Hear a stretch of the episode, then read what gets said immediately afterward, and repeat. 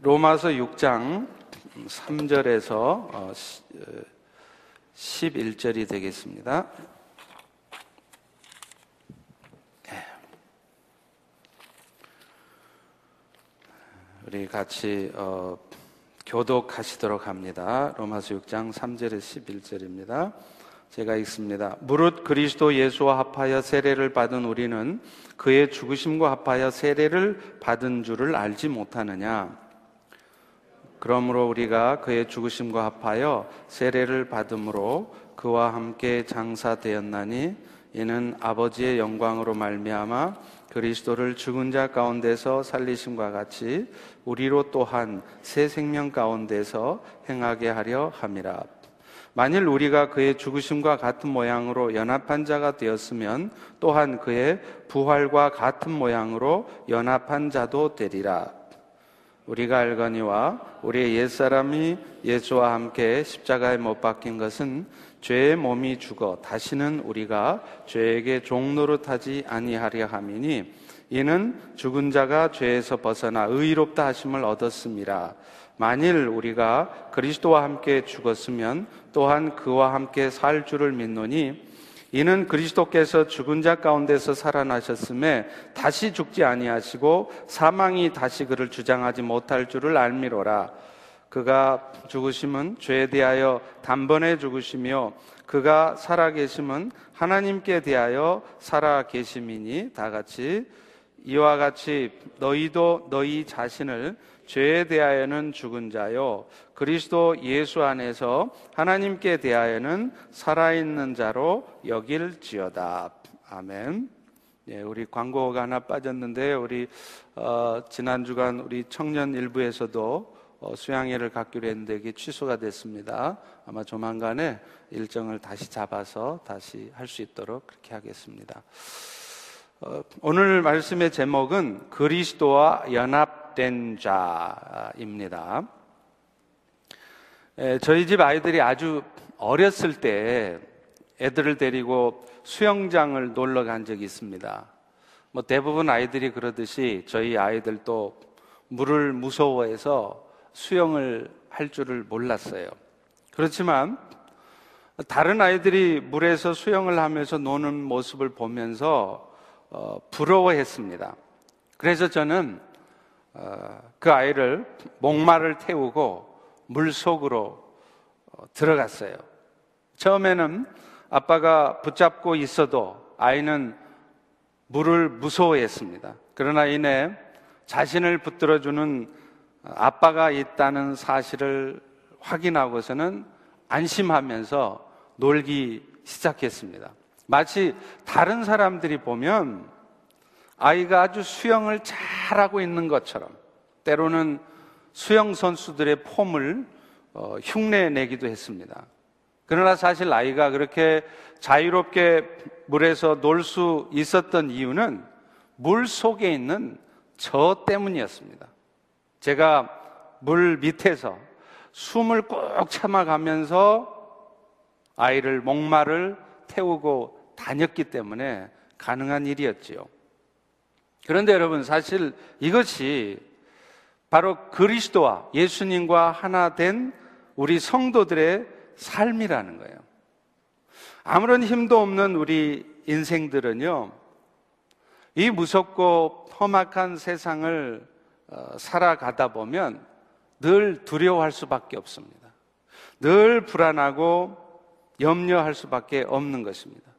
지금도 사실 세상에 수많은 사람들이 돈이 있든지 없든지 그들이 건강하든지 건강하지 않든지 늘 염려 근심 가운데 살아가는 이유도 바로 그것 때문이에요. 그런데 오늘날 그리스도인이 된 우리들에게는 그런 이 험악한 세상 가운데서도 때로는 평강을 누리며 때로는 오히려 기뻐하며 이 악한 세상을 살아갈 수 있는 것입니다. 그런데 그 이유가 바로 우리를 붙들고 계시는 예수님 때문이라는 거죠.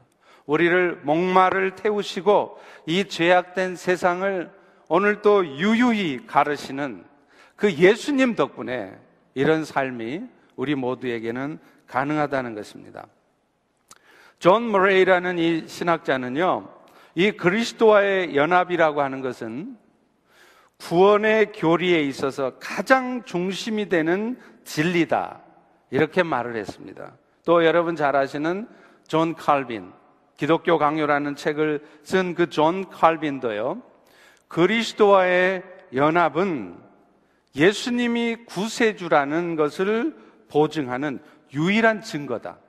이렇게까지 얘기를 했습니다. 그만큼 우리 성도들과 또 그리스도가 연합이 되어 있다는 사실은 우리 기독교의 구원에 있어서 가장 핵심적인 개념이라고 할 수 있는 것입니다.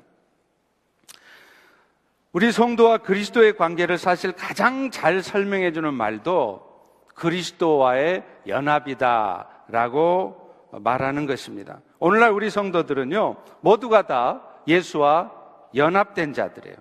오늘 본문도 보면 우리 성도들이 그리스도와 연합한 자다 이렇게 말을 합니다. 우리 3절을 앞부분만 다시 한번 읽습니다. 시작.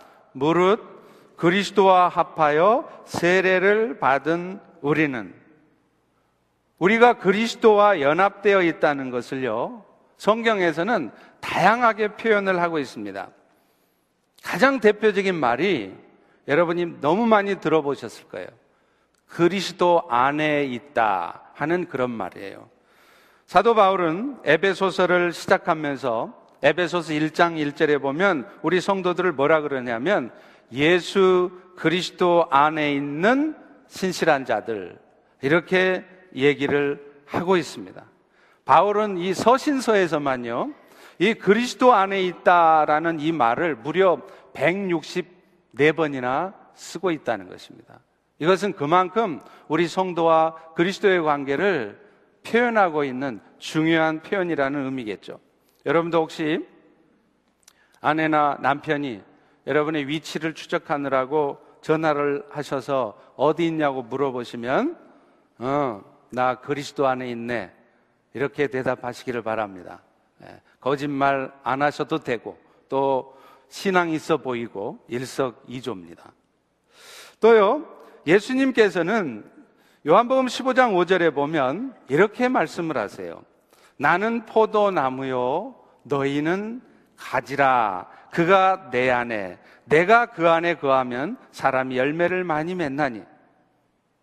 우리가 예수님 안에 있는 것처럼 똑같이 예수님께서는 영으로 우리 안에 들어와 계시다는 거예요. 예수님은 바로 이것, 예수님이 영으로 우리 안에 들어와 계시고 있는 것, 이것이 바로 그리스도와의 신비적 연합이다. 이렇게 말을 하고 있습니다. 여러분 사실 구약 시대에도 성령은 계셨습니다. 그러나 그 구약 시대 성령은 성도들에게 임했다가 언제고 떠날 수 있는 성령이 있었어요.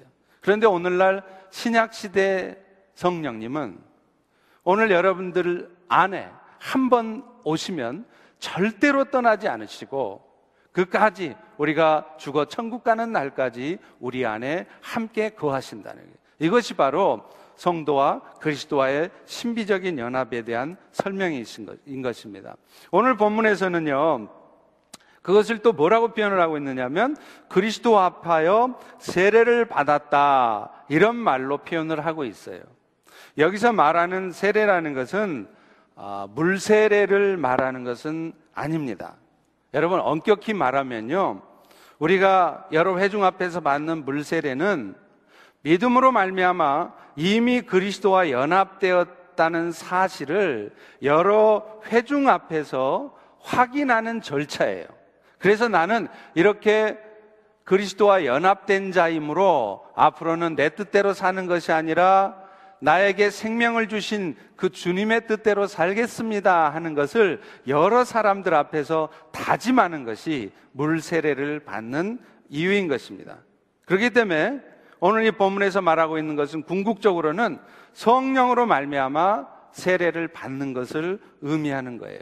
그래서 고린도전서 12장 13절에도 보면 이렇게 말합니다. 우리가 유태인이든 헬라인이든 종이든 자유자든 다 한 성령으로 세례를 받아 한 몸이 되었고 이렇게 말을 한다는. 이 말은 무슨 말입니까? 결국 그리스도의 영이신 성령께서 우리로 하여금 그리스도와 한 몸이 되게 하셨다 하는 의미인 것이죠.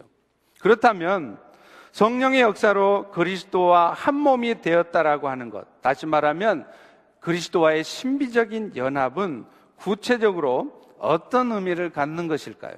저는 오늘 본문의 근거에서 두 가지로 설명을 하려고 합니다. 첫 번째는요, 우리가 예수와 연합했다 이 말은 우리가 그리스도와 함께 죽었기 때문에 더 이상 죄가, 죄가 우리를 주관하지 못하게 되었다는 의미인 것입니다. 여러분, 그리스도와의 연합을 쉽게 말을 하자면 이겁니다. 그리스도께서 하신 일이 곧 우리가 한 일이 되는 것이고 그리스도께서 얻으신 지위가 곧 우리의 지위가 됨을 의미하는 것이에요. 그래서 이것을 신학적으로 뭐라 그러냐면 그리스도의 공로와 지위에 동참한다. 이렇게 말을 합니다. 우리 다 같이 한번 따라서 해보겠습니다. 그리스도와의 연합은 그리스도의 공로와 지위에 동참하는 것이다. 여러분 오늘 본문 6절을 한번 같이 읽어보겠습니다. 시작. 우리가 알거니와 우리의 옛사람이 예수와 함께 십자가에 못 박힌 것은 죄의 몸이 죽어 다시는 우리가 죄에게 종로를타려 아니함이니 사절 전반부에도 보면 같은 취지의 말씀을 해요.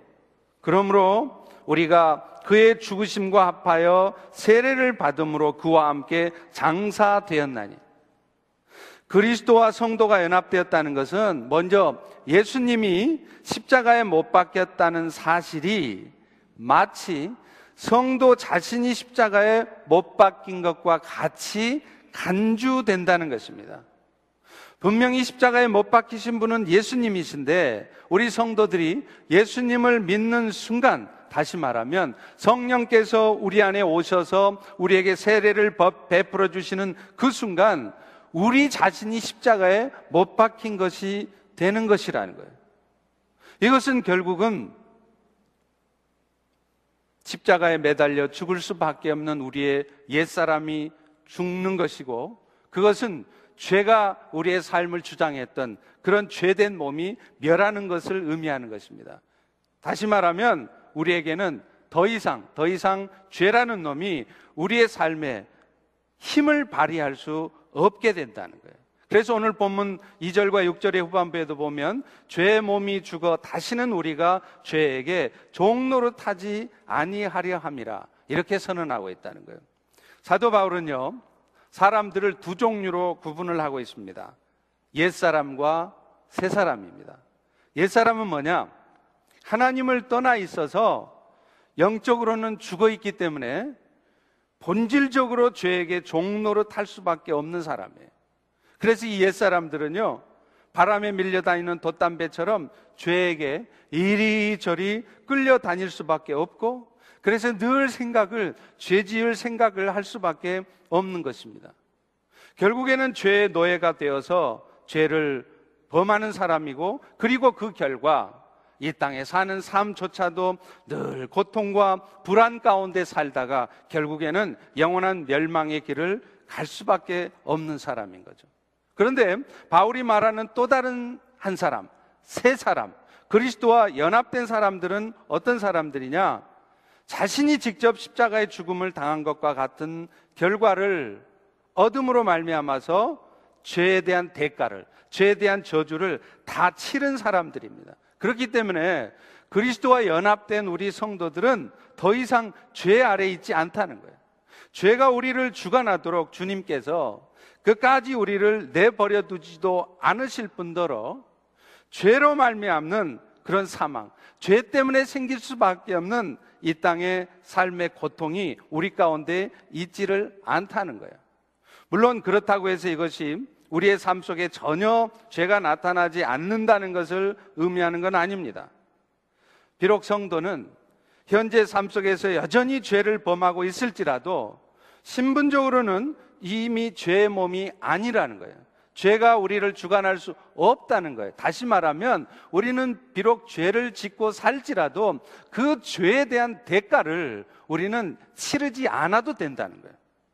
그렇다면 오늘날 우리 성도들은 마음대로 죄 짓고 살아도 되는 걸까요? 어떤 죄를 지어도 우리의 삶에 고통은 안 오는 것일까요? 아닙니다. 우리는 그 은혜가 헛되지 않게 하기 위해서라도 죄를 짓고 살아서는 안 됩니다. 그리고 그 죄를 짓고 살아가면 우리 그리스도인의 삶에도 그리스도와 연합된 우리의 삶에도 일정한 고통과 아픔과 어려움이 오게 돼 있어요. 그런데 중요한 것은 그 고통은 죄에 대한 대가가 아니라는 거예요. 죄에 대한 대가는 이미 십자가에서 예수님께서 다 치르셨기 때문에 죄에 대한 대가로 죄 때문에 벌 받는 것이 아니라 너희가 죄를 짓고 살면 안 된다는 것을 우리에게 깨닫게 하기 위해서 죄에 대해서 하나님이 가르쳐 주시는 것일 뿐인 것입니다. 그렇기 때문에 그리스도와 연합된 우리들은 더 이상 죄가 우리를 주관하지 못한다는 것이죠. 따라서 어, 성령님으로 말미암아서 그리스도와 연합된 사람은 그리스도와 함께 옛사람이 십자가에 못 박혀 죽었기 때문에 모든 죄의 대가를 이미 다 치른 것이 되고 따라서 어떤 연약한 모습 가운데 우리가 살아갈지라도 여러분들은 더 이상 그 죄의 결과인 사망에 그 죄의 결과인 고통 가운데 영원한 멸망 가운데 있지 않아도 된다는 것입니다. 여러분 옛날에는요 여자들이 시집을 가면 출가 외인이라 그렇게 했습니다. 그래서 친정에 얼씬도 못했잖아요. 박씨 집안의 사람이 김씨 집안에 시집을 가면 그 박씨 여자는요, 김씨 집안의 귀신이 되어야 한다. 그렇게까지 말을 합니다. 심지어는 친정 부모, 형제 생각도 해서는 안 되었습니다. 물론 요즘은 많이 다르죠. 출가 외인은 커녕 출가 왼수라고 하지 않습니까? 오직 했으면 시집간 딸이 집에 온다고 하면 친정 엄마가 제일 먼저 하는 일이 뭔지 아세요? 냉장고 안에 있는 보약부터 치워놓는데요. 아버지 줄라고 만들어 놓은 보약 딸내미가 가져갈까봐 그 보약부터 치워놓는 게 친정 엄마가 하는 일이라고 하지 않습니까?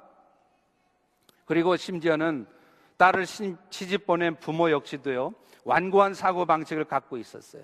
그래서 딸이 시집살이가 힘들다고 친정을 찾아오면 요즘처럼 문 열어주고 밥 해주고 그런 게 어디 있습니까? 문도 안 열어주고 다시 돌려보냈다는 얘기를 우리는 흔히 들을 수 있었어요. 여러분, 물론 옛날 얘기지만 우리에게 좋은 교훈을 주는 말씀입니다. 예수 믿는 순간 우리는 죄씨 집안에서 의씨 집안으로 시집을 온 거예요.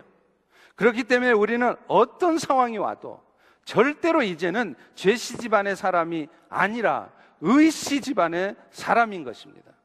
그래서 예를 들면 평소에 신앙생활을 잘 하시다가도 임종할 무렵에 치매 걸리시거나 무슨 병에 걸리셔서 임종 직전에 무슨 교회가 다 뭐냐고 또 예수님을 막 부인하면서 그런 분들 볼 수 있지 않습니까? 그런 분들의 경우에는 그러면 구원을 못 받은 것일까요? 아닙니다. 이미 죄씨 집안에서 예수 집안으로 시집을 왔기 때문에 그분의 신분에는 변화가 없는 거예요. 다만 육신의 질병 때문에 엉뚱한 소리를 하고 있을 뿐이지. 그 마지막 임종 순간에 엉뚱한 소리 했다고 그래서 의시 집안에 예수 집안에 시집 온 그분이 다시 죄 가운데 팔려가고 지옥으로 떨어지는 것이 아니라는 것입니다. 사랑하는 성도 여러분, 이 세상에 아무리 큰 죄라 할지라도요, 죄를 이기지 못하는 은혜는 없습니다. 아무리 뿌리가 깊은 죄, 아무리 큰 죄, 아무리 세상 사람들이 포기한 죄라 할지라도 은혜는 승리하게 돼 있어요. 십자가의 죽으심에 연합되어 있는 성도들을 여전히 죄 아래다가 다시 끌고 와서 묶어 놓을 수 있는 존재는 이 세상에 없는 것입니다. 그래서 고린도후서 3장 17절에도 주는 영이시니 주의 영이 계신 곳에는 자유함이 있느니라. 이렇게 말씀을 하고 있는 것입니다. 여러분 헬렌 켈러 하면 19세기, 20세기에 수많은 지성들을 감동시켰던 명인 아니었습니까? 그분은 비록 듣지도 못했고요. 말도 못했어요. 보지도 못했습니다. 그렇지만 그분은 현 시대의 수많은 지성들에게 깊은 감동을 준 분이었습니다. 그런 헬렌 켈러를 그까지 포기하지 않고 키워낸 분이 누군지 아세요? 그분이 바로 설리반이에요. 그런데 이 설리반이라는 분도 어렸을 적에는요, 알코올 중독자였습니다. 정신병원에서 포기한 사람이었어요. 의사들조차도 저 악이 가득한 소녀, 세상 사람들이 다 손가락질하는 저 소녀는 도저히 회복이 불가능하다고 포기했을 정도였습니다. 그렇지만 그런 죄악에 가득 찼던 소녀, 의사도 세상 사람도 다 포기하고 외면했던 그 소녀를 끝까지 포기하지 않은 분이 있었습니다. 바로 예수님이셨습니다. 우리 주님께서는 한 크리스찬 간호사를 통해서 그 세상에 쓸모없던 소녀를 헬렌 켈러를 키워낸 위대한 스승으로 만들었다는 거예요. 세상도 포기했고 의사도 포기한 사람일지라도 우리 주님은 포기하지 않으시는 분이라는 것을 믿으시기 바랍니다. 그리스도와 연합된 우리 성도들에게 있어서 극복되지 못할 일이 없습니다. 어떤 죄라도, 어떤 악함이라도, 어떤 부족함이라도 은혜 아래 다 높게 되어 있다는 것입니다. 그런 믿음을 가지시기를 바랍니다. 정말 감사한 것은요. 오늘 우리 모두에게 은혜가 이 은혜가 이미 임해 있다는 거예요. 죄에 대해서 죽은 우리 자신에 대해서 여러분 다시 한번 확인하시기 바랍니다. 이 은혜는 우리의 모습과는 상관이 없습니다. 아무도 흔들 수 없는 축복이며 은혜입니다. 우리 자신뿐만 아니라 심지어는 사탄조차도 여러분에게서 뺏어갈 수 없는 축복이에요. 그렇기 때문에 오늘 우리는 무엇보다도 이 세상의 어떤 것보다도 기뻐해야 될 것이 우리가 지금 그리스도와 함께 연합되어 있다는 사실이에요. 그래서 죄에 대해서 죽은 우리 자신에 대해서 기뻐하는 일인 줄 믿으시기 바랍니다. 우리 11절을 다 같이 한번 읽겠습니다. 시작. 이와 같이 너희도 너희 자신을 죄에 대해서는 죽은 자요 그리스도 예수 안에서 하나님께 대해서는 산자로 여길지어다. 하도 안 믿으니까 여길지어다. 명령하고 있어요. 선포하고 있어요. 제발 믿으라는 것입니다. 이처럼 죄에 대해서 죽었다는 의미는 우리 모두가 죄에 대한 대가를 치름으로 더 이상 죄의 권세나 사탄의 권세 아래 있지 않게 되었다는 의미입니다. 그러나 이 의미는요. 단순히 죄로 말미암아 겪을 수밖에 없는 사망에서 벗어났다는 의미지. 말씀드린 것처럼 실제로 우리가 죄로부터 자유로운 삶을 산다는 것은 아니라는 거예요. 왜냐하면 실제로 그리스도와 연합된 이후에도 여전히 죄악된 생각을 품고 죄악된 행동을 하는 자신을 우리는 발견하기 때문에 그렇습니다. 사실 우리 자신이 죄의 권세에서 벗어난 존재라는 것을 확신하지 못하는 이유가 바로 여기에 있어요. 죄를 짓고도 우리가 회개하는 것까지는 좋지만 죄책감에 빠져서 한동안을 어쩌면 평생 동안을 그 죄의 어둠에 빠져 살아갈 수밖에 없는 이유가 바로 여기 있다는 거예요. 여전히 죄를 짓고 있는 자신의 연약한 모습을 보면 죄에 대해서 죽었다는 말, 죄의 권세로부터 우리는 노임받았다는 말이 믿기지가 않는 것입니다. 그런데 여러분, 감사한 것은요, 그리스도와의 연합은 우리로 하여금 이렇게 단순히 죄에 대해서 죽게 했을 뿐만 아니라 사실은 그 죄의 능력, 죄의 힘으로부터도 자유케 하신 것입니다. 그리스도와의 연합이 갖는 또 하나의 의미가 바로 이것이라는 거예요. 이제 우리가 새로운 생명 가운데 심지어는 죄를 이기며 살 수 있게 된다는 것입니다. 우리 다 같이 4절을 읽어보겠습니다. 시작. 그러므로 우리가 그의 죽으심과 합하여 세례를 받음으로 그와 함께 장사되었나니 이는 아버지의 영광으로 말미암아 그리스도를 죽은 자 가운데서 살리신과 같이 우리로 또한 새 생명 가운데 행하게 하려 함이라. 사도 바울은요. 그리스도의 연합이 죄에 대해서 죽는 것만이 아니라 나아가 새 생명 가운데 사는 것까지를 포함한다고 말한다는 거예요. 이 말은 성도가 단순히 죄의 영역에서 벗어난 것만이 아니라 적극적으로 의의 영역에서 살게 되었다는 것을 보여주는 것이란 말이에요. 그러니까 맨날 죄 지어 가지고 마이너스 영역에 살다가 주 예수 그리스도의 은혜로 제로 지점으로 다시 돌아오는 것이 아니라 이제는 플러스의 영역에서 산다는 거예요. 늘 주의 은혜 가운데 하나님이 기뻐하시는 의를 짓는 삶을 살 수 있게 되었다는 것을 의미한다는 것입니다.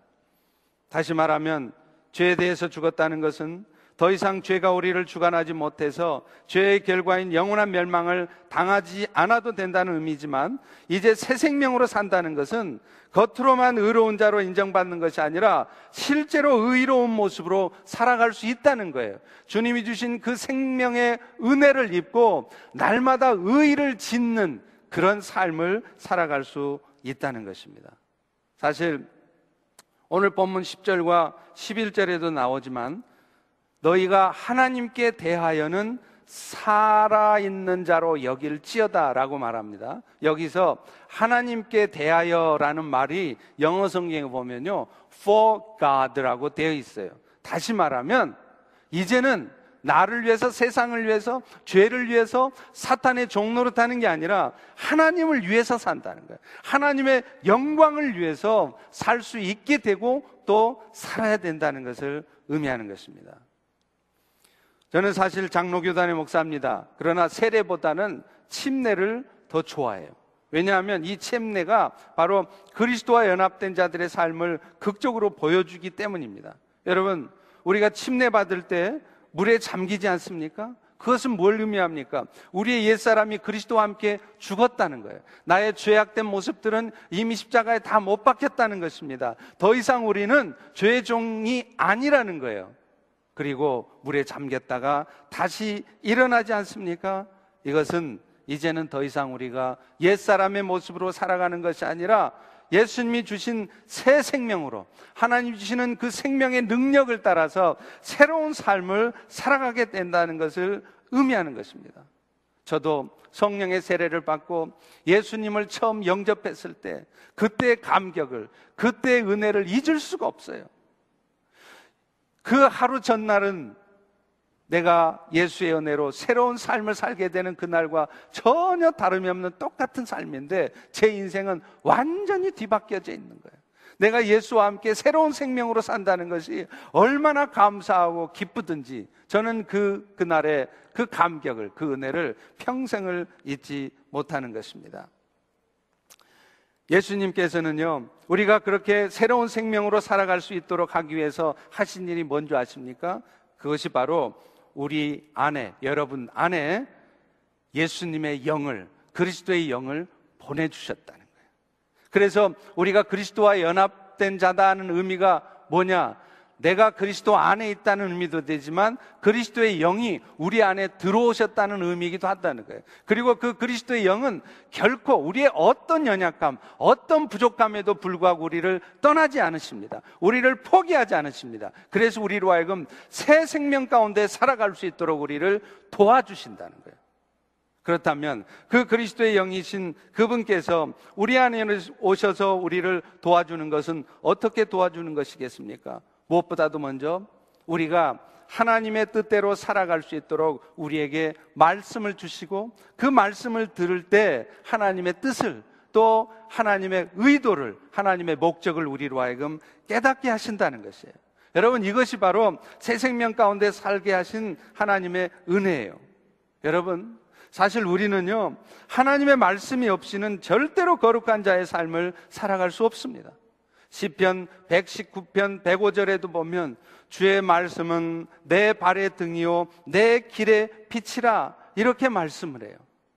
어둠 가운데 살아가다가도 뭘 어떻게 해야 될지 모를 때에도 성령께서는 하나님의 말씀을 우리의 삶에 비춰주세요. 하나님의 말씀을 듣게 하십니다. 그래서 우리의 삶의 방향이 어떻게 나아가야 되는지, 오늘 내가 지금 이 순간 무엇을 해야 되는지, 내 삶에 있어서 가장 필요한 것이 무엇인지 깨닫게 하신다는 거예요. 그 하나님의 말씀은 생명력이 있고 운동력이 있습니다. 그래서 어떤 사람들이라도 그 사람들의 삶을 변화시키는 힘이 있다는 거예요. 그 말씀이 들려질 때 우리의 마음속에 어둠이 드러나요. 아무도 모르고 나 자신도 몰랐던 어둠이 드러나고 그 어둠이 몰아내진다는 것입니다. 여러분 이것이 이것이 바로 새 생명 가운데 살게 하신 우리 성도들에게 하나님이 주신 은혜라는 거예요. 성령께서는요. 또 기도라는 문을 통해서 우리로 하여금 새 생명으로 살아갈 수 있는 능력을 공급받게 하셨어요. 여러분 물론 기도가 필요한 것들을 하나님으로부터 공급받는 통로가 되는 것도 사실이에요. 내 인생이 고달프고 힘들 때 하나님 나 좀 도와주세요.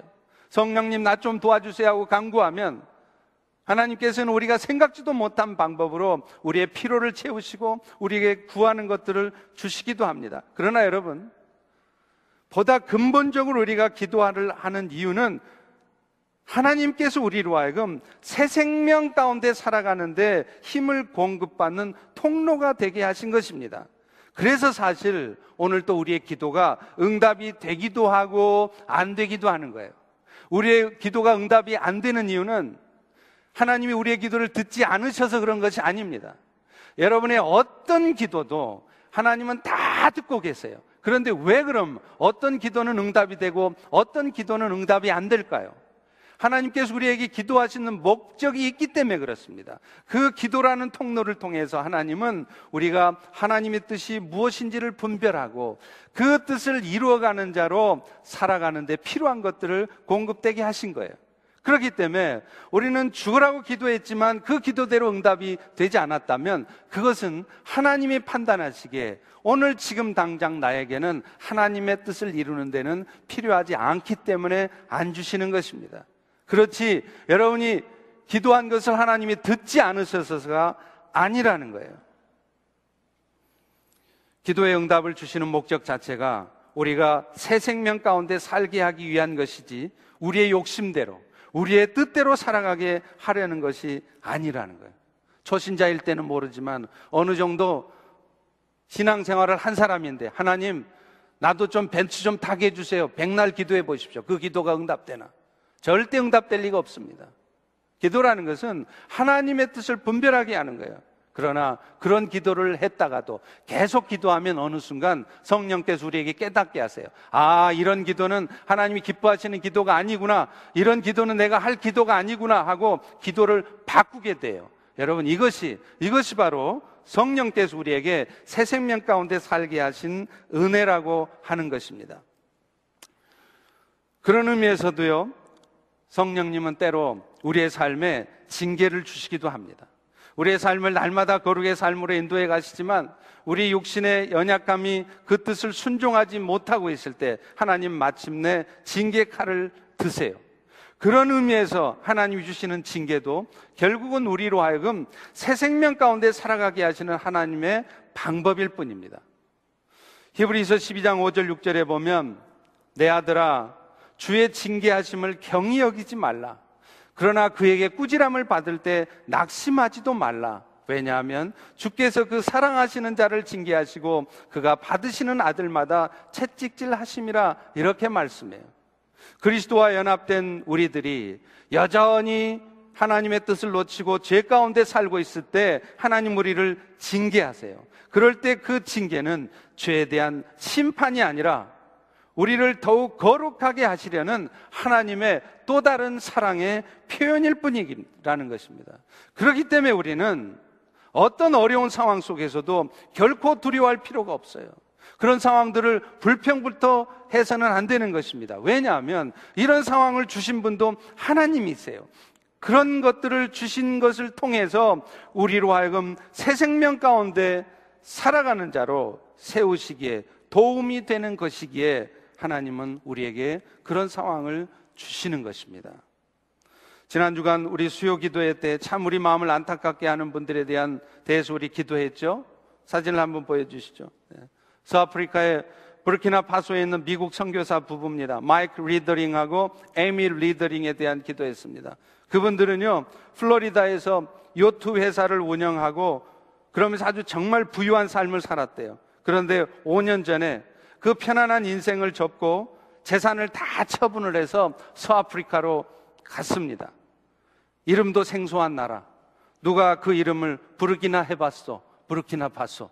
거기 가가지고 부인과 함께 고안과 고아원, 병원, 학교, 또 과부들을 위한 보호소를 설립하고 고통받는 자들을 섬기고 있었습니다. 또 현지에서 두 명의 아이들을 입양해서 키우면서 네 자녀와 함께 있었습니다.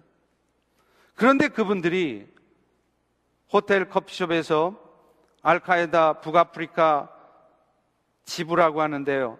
아킴이라고 하는 그 테러리스트의 공격을 받고 현장에서 죽임을 당했습니다. 남편 선교사는 죽었습니다. 그 아내와 딸들의 마음이 여러분 지금 어떨까요? 왜 하나님은 그렇게 하셨을까?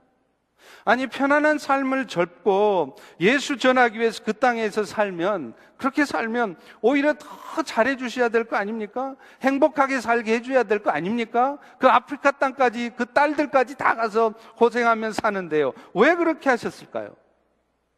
어쩌면 오늘 이 땅에서 그저 땅의 것만 바라보고 사는 우리들을 도전하시기 위해서 그렇게 하셨는지 모르겠습니다. 오늘 우리의 삶이 이 땅이 전부가 아니라는 것을 그래서 죽음 너머에 있는 그 영원한 나라를 바라보며 오늘도 생명을 맡기며 살아가고 있는 사람들도 있다는 것을 우리에게 깨닫도록 하시기 위한 것인 줄 모르겠습니다. 우리가 너무나도 잘 알고 있는 말씀이 있죠. 그러면서도 너무나도 믿지 않는 말씀이기도 합니다. 마태복음 6장 33절이에요. 먼저 그의 나라와 그의 의를 구하라. 그리하면 이 모든 건 너에게 더하시리라. 그런데 우리는 이 말씀대로 살지 않는다는 거예요. 거꾸로 삽니다. 먼저 먹을 것, 마실 것, 입을 것 챙겨주세요. 그러면 말씀대로 살겠습니다. 그러면 하나님 나라를 위해서 살겠습니다. 예수님은요, 우리에게 그 반대를 말씀하세요. 너희가 기꺼이 예수를 위해서 너희의 삶을 한번 들여봐라. 그러면 하늘의 아버지께서 너희에게 생각지도 못한 방법으로 너희들에게 필요한 것들을 주실 것이다. 이렇게 말씀하고 있는 것입니다.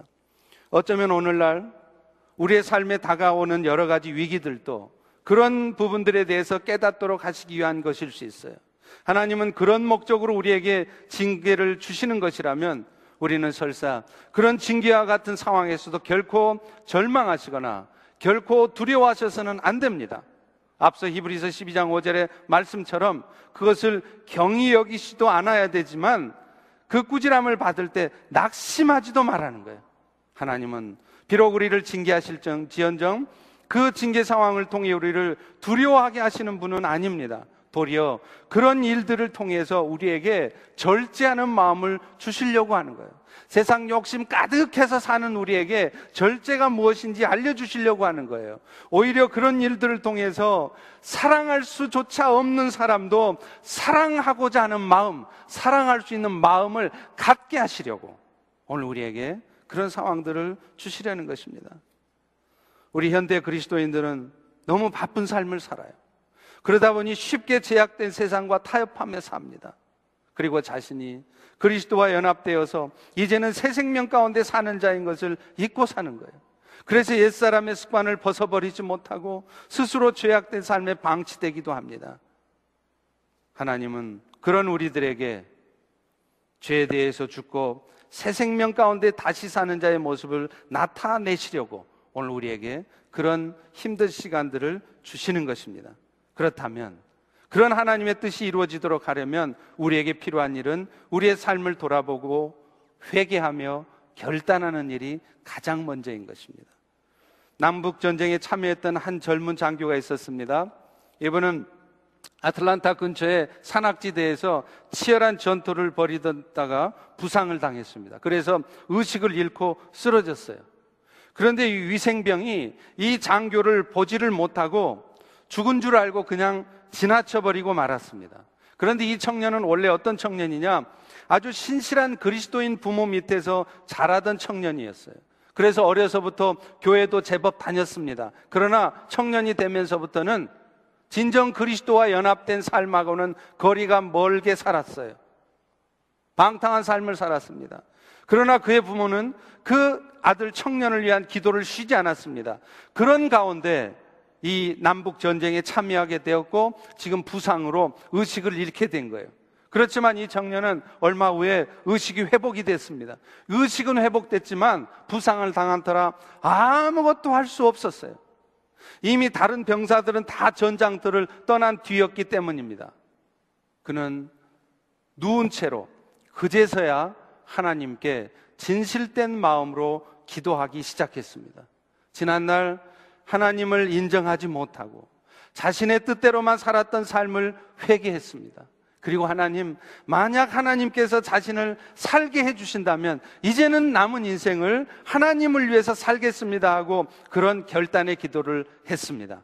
그런데요, 그런데요, 그 간절한 눈물의 회개의 기도, 그 결단의 기도가 끝나자마자 마치 그 부분을 돌아보던 위생병이 이 젊은 장교를 발견하게 됩니다. 그리고 곧바로 그 젊은 장교는 병원으로 후송이 되었고 몇 달의 치료 후에 완전히 회복이 되게 되었습니다. 이분이 바로 미국의 템플 대학교를 세우시고 그 병원을 세우셨던 러셀 코넬입니다. 사랑하는 성도 여러분, 내 삶에 주님을 향한 회개가 없이 우리의 삶의 회복은 없습니다.